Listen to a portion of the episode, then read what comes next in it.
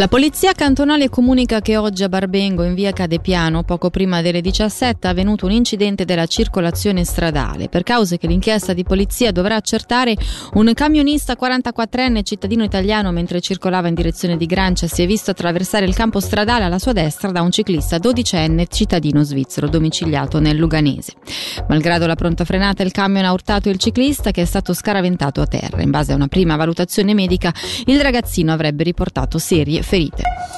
Un'antenna italofona contro gli abusi sessuali nella Chiesa svizzera, l'auspicio del gruppo Sapec, l'associazione romana delle vittime, che ha organizzato un incontro all'Usi di Lugano ieri sera.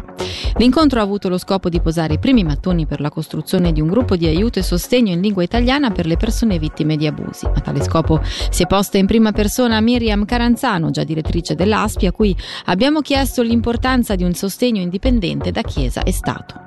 Delle persone che hanno subito a volte hanno proprio bisogno di poter rivolgersi a qualcuno che capisce, che ascolta, che crede, senza che ci sia una connotazione di chiesa o di Stato.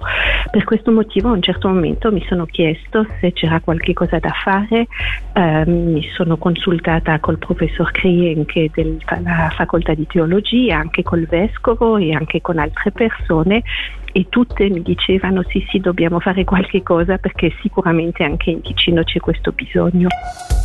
La formazione dei docenti in Ticino compie 150 anni. Nel novembre del 1873, infatti, apriva la scuola normale del Canton Ticino.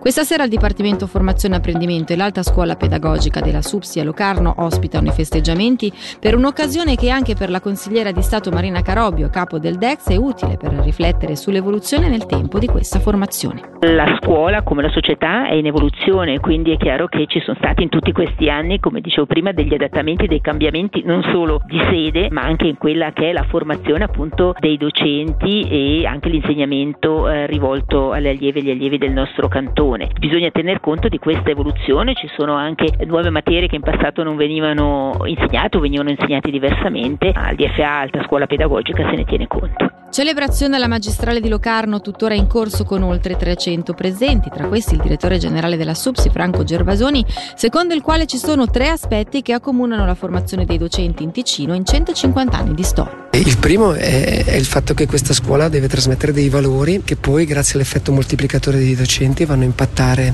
le nuove generazioni e la società in toto. Quindi sono degli elementi che si danno un po' per scontati, poi quando ci si guarda in giro anche in altre società ci si rende conto quanto siano importanti questi valori, e da queste mura, da questi insegnamenti passano questi valori. Secondo punto, che veramente leggendo le tracce storiche mi ha affascinato molto, e leggere quanto sia stato importante, sia ancora oggi importante, il riconoscimento sociale della professione docente. Quindi già nel 1873 e prima ancora, ma ancora oggi è fondamentale che il docente e le docenti vengano riconosciute socialmente per il loro ruolo, anche per garantire la motivazione delle nuove generazioni a diventare ancora docente. E poi ci sono degli elementi invece più aneddotici, ma non solo, il dibattito politico, che ogni decisione che riguarda la scuola ma anche la formazione degli insegnanti ha animato giustamente, no? A mio parere è comunque positivo, perché animare dibattito e discutere, se lo si fa in modo intelligente e con lo spirito critico costruttivo, porta a un miglioramento e uno sviluppo che è poi quello che riusciamo a vivere adesso dopo 150 anni. Per oggi con l'informazione da Radio Ticino è tutto. La redazione torna puntuale domani mattina a partire dalle 6. Alessia Bergamaschi, grazie per l'attenzione e un'ottima serata a tutti.